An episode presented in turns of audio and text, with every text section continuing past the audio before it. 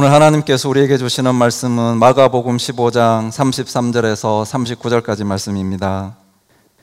제6시가 됨에 온 땅에 어둠이 임하여 제9시까지 계속하더니 제9시에 예수께서 크게 소리 지르시되 엘리 엘리 라마 사박다니 하시니 이를 번역하면 나의 하나님 나의 하나님 어찌하여 나를 버리셨나이까 하는 뜻이라 곁에 섰던 자 중 어떤 이들이 듣고 이르되 보라 엘리야를 부른다 하고 한 사람이 달려가서 해면에 신 포도주를 적시어 갈대에 깨어 마시게 하고 이르되 가만두라 엘리야가 와서 그를 내려주나 보자 하더라.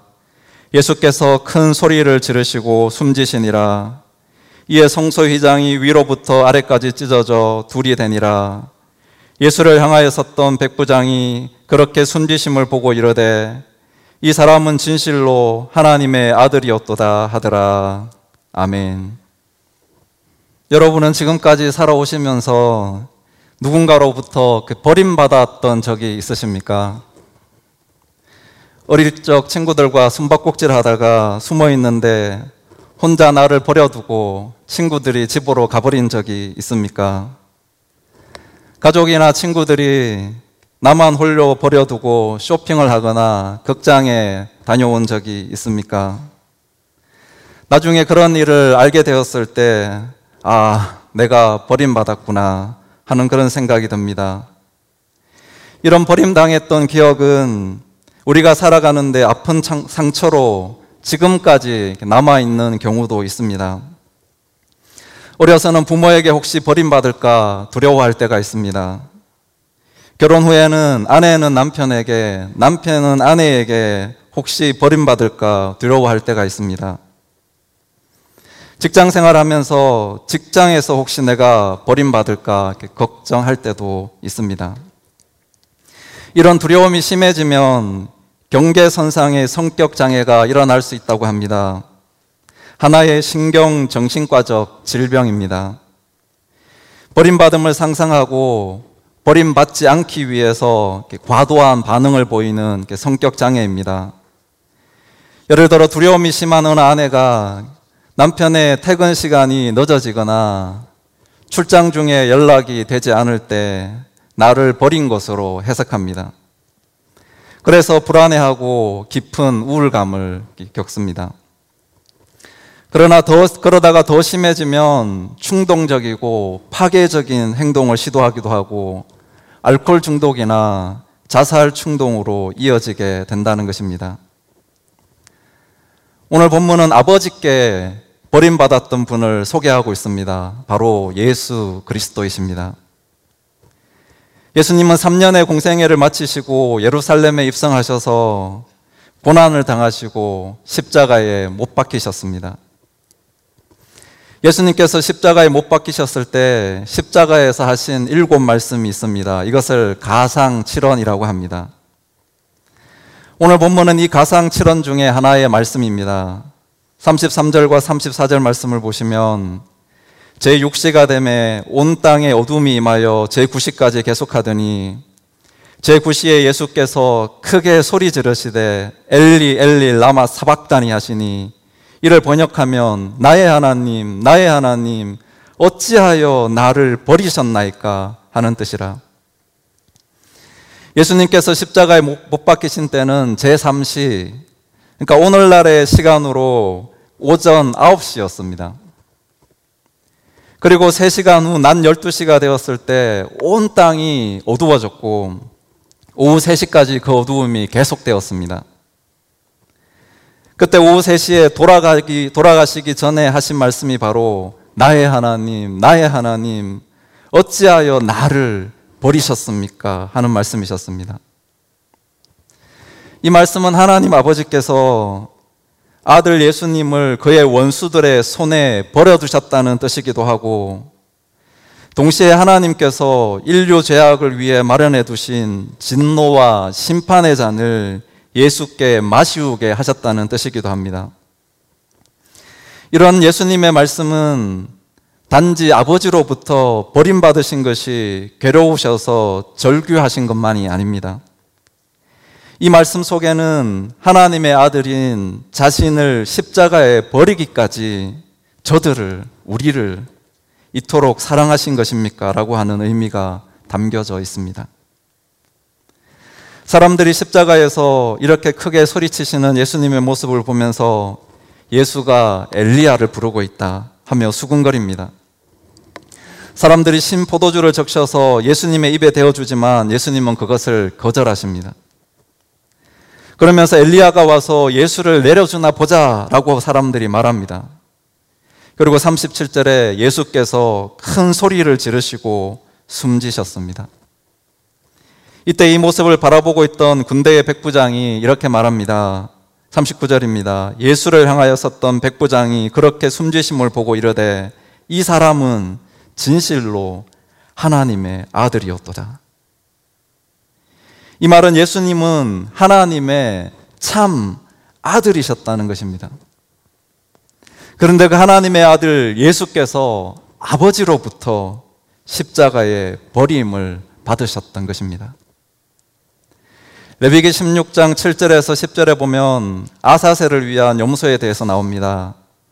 또 그 두 염소를 가지고 해망문 여호와 앞에 두고 두 염소를 위하여 제비 뽑되 한 제비는 여호와를 위하고 한 제비는 아사세를 위하여 할지며 아론은 여호와를 위하여 제비 뽑은 염소를 속죄제로 드리고 아사세를 위하여 제비 뽑은 염소는 산채로 여호와 앞에 두었다가 그것을 속죄하고 아사세를 위하여 광야로 보낼지니라. 이 말씀은 모든 이스라엘 백성의 죄를 속하는 대속제일에 일어나는 마지막 예식을 설명하는 구절입니다. 대속제일이 되면 제사장은 크기와 모양새가 똑같은 두 마리의 흠없고 깨끗한 염소를 구합니다. 그리고 제비를 뽑는데 하나는 하나님의 것, 하나는 또 하나는 아사셀의 것으로 뽑습니다. 하나님의 것이라는 제비에 뽑힌 염소는 하나님을 위하여 구별하여서 그 목에다가 붉은 천을 두릅니다. 그런 후에 제사장은 그 염소를 잡아서 각을 떤 후 육체는 영문 밖에서 불사르고 그 피는 지성소로 가지고 들어가서 언약계에 뿌립니다. 그리고 나면 지성소 안에는 하나님의 영광이 가득하게 됩니다. 이는 이스라엘의 죄가 그 염소의 피로 씻김을 받아서 하나님의 진노가 사라졌다는 것을 의미합니다. 둘째 염소는 조금 다릅니다. 제사장은 아사세를 위하여 준비한 둘째 염소를 광야로 몰아내서 굶겨서 죽게 하거나 들짐승에 밥이 되어서 찢겨 죽도록 내버려 둡니다. 여기서 말하는 아사셀이라는 것은 쫓겨난 귀신, 추방당한 악령, 즉 광야에 거주하는 사탄을 의미합니다. 이렇게 광야에 거하는 사탄에게 염소를 보냈던 것은 사탄에게 염소를 제물로 바치거나 또 사탄을 예배하기 위함이 절대 아니었습니다. 아사셀, 즉 사탄 앞에서 이스라엘의 죄를 전가받은 염소를 굶겨서 죽이거나 덜짐승에게 찢겨 죽게 함으로써 사탄의 참소, 고발을 잠재우기 위함이었습니다. 성경이 말하는 사탄의 일은 인간의 죄를 고소, 고발하는 것입니다. 사탄은 밤낮 쉬지 않고 이스라엘 백성들의 죄를 고발했습니다. 백성들은 그로 인한 영적 죄책감과 수치심으로 고통받았던 것입니다. 하나님은 그로 인해 죄와 수치심으로 고통받고 있는 자기 백성을 구원하시기 위해 흠없고 깨끗한 염소를 구별하사 그에게 이스라엘의 죄를 정가시키고 광야로 보내서 죽게 하였던 것입니다. 그래서 더 이상 사탄의 참소, 즉 이스라엘의 죄를 고소하고 고발하는 것을 멈추게 하였습니다. 이 아사세를 위하여 버림받은 염소는 예수님을 상징합니다.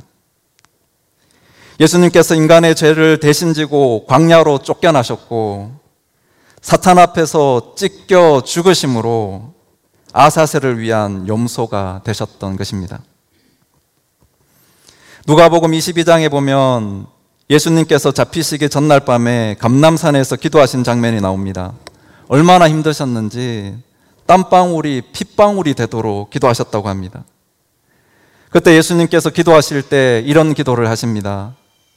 42절 이르시되 아버지여 만일 아버지의 뜻이거든 이 잔을 내게서 옮기시옵소서 그러나 내 원대로 마시옵고 아버지의 원대로 되기를 원하나이다. 구약 성경에서 잔은 복을 상징할 때도 있고 반대로 저주를 상징할 때도 있습니다. 여기에서 예수님께서 받으셔야만 했던 잔은 저주의 잔을 의미합니다. 즉 예수께서 마시는 저주의 잔은 십자가의 극심한 고통과 죽음을 죄인들을 대신해서 지는 것입니다. 하지만 예수님께서 십자가의 죽음보다 더 큰 고통이 예수님께는 있었습니다. 그것은 바로 하나님 아버지로부터 버림당하여 분리되는 것이었습니다. 인간들의 죄를 대신 지심으로 유기당하는 것, 버림당하셔서 완전히 하나님으로부터 분리되는 것이 그 무엇보다 예수님에게는 큰 고통이었습니다. 하나님께서 인간들을, 죄인들인 인간에게 줄 수 있는 가장 큰 형벌은 유기입니다. 버려두는 것입니다. 하나님께로부터 버림당하는 것, 완전히 분리되는 것이 죄인들이 받는 가장 큰 형벌입니다. 하나님을 만날 수 없고 하나님께서 함께 하시지도 않는 그곳, 분리된 곳, 그것이 바로 지옥인 것입니다. 예수님께서 이 분리되고 버림당하는 고통을 죄인된 우리를 대신해서 당하신 사건이 십자가의 죽으심입니다. 예수님에게 있어서 가장 큰 고통은 세상의 죄를 위해 죽으심으로 하나님과 완전히 분리되는 것이었습니다.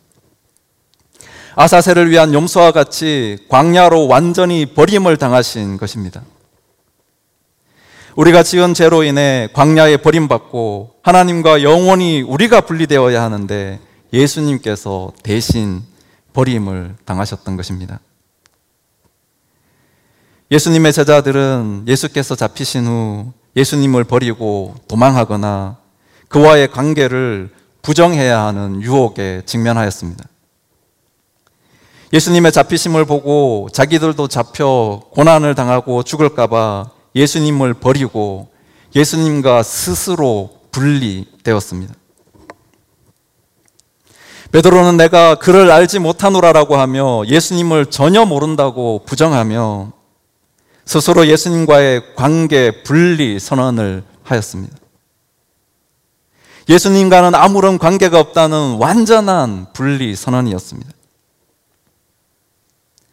여러분, 죄가 악하고 무서운 이유가 무엇입니까? 하나님과의 분리, 즉 하나님과의 관계를 깨뜨려서 단절시켜 버리기 때문입니다. 우리의 죄로 인해 예수께서 대신 십자가에 고난 받으시고 죽으심으로 이 완전한 분리, 버려짐을 당하신 것입니다. 그리고 부활하심으로 하나님과 우리의 분리되었던 관계를 회복시켜 주셨습니다. 이제 우리가 할 일은 예수 그리스도를 하나님과 사람들 앞에 시인하고 고백하는 것입니다. 제자들처럼 부인하지 않는 것입니다. 예수님과는, 예수님은 하나님과의 관계 회복을 위해 죽으셨는데 우리가 스스로 죄악과 유혹을 이기지 못하고 스스로 하나님과의 분리된 길로 가서는 안 될 것입니다. 내일부터 고난 주간이 시작됩니다.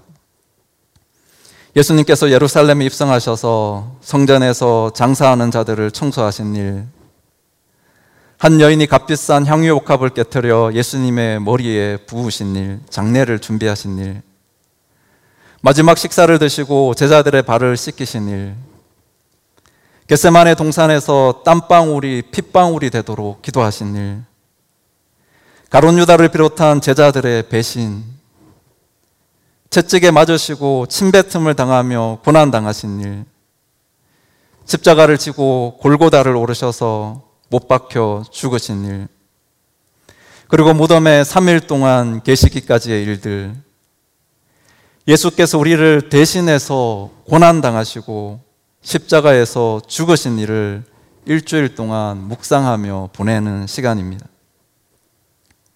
이번 고난 주간에 우리를 대신해서 십자가에 버림당하신 하나님의 아들 예수 그리스도를 기억하고 그 크신 은혜에 감사하며 보내시기 바랍니다. 주신 말씀을 생각하며 기도하겠습니다. thank you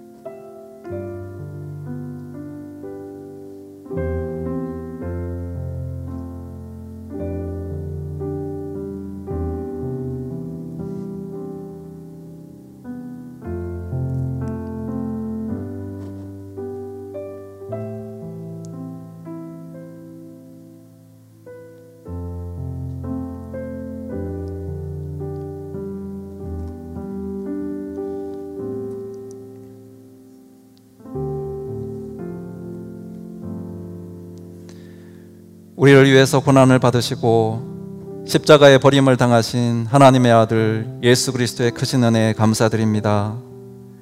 세상 어떤 어려움 속에서도 예수 그리스도를 부인하지 않고 오직 믿음으로 사는 사람이 되게 하여 주시옵소서 예수님의 이름으로 기도드립니다.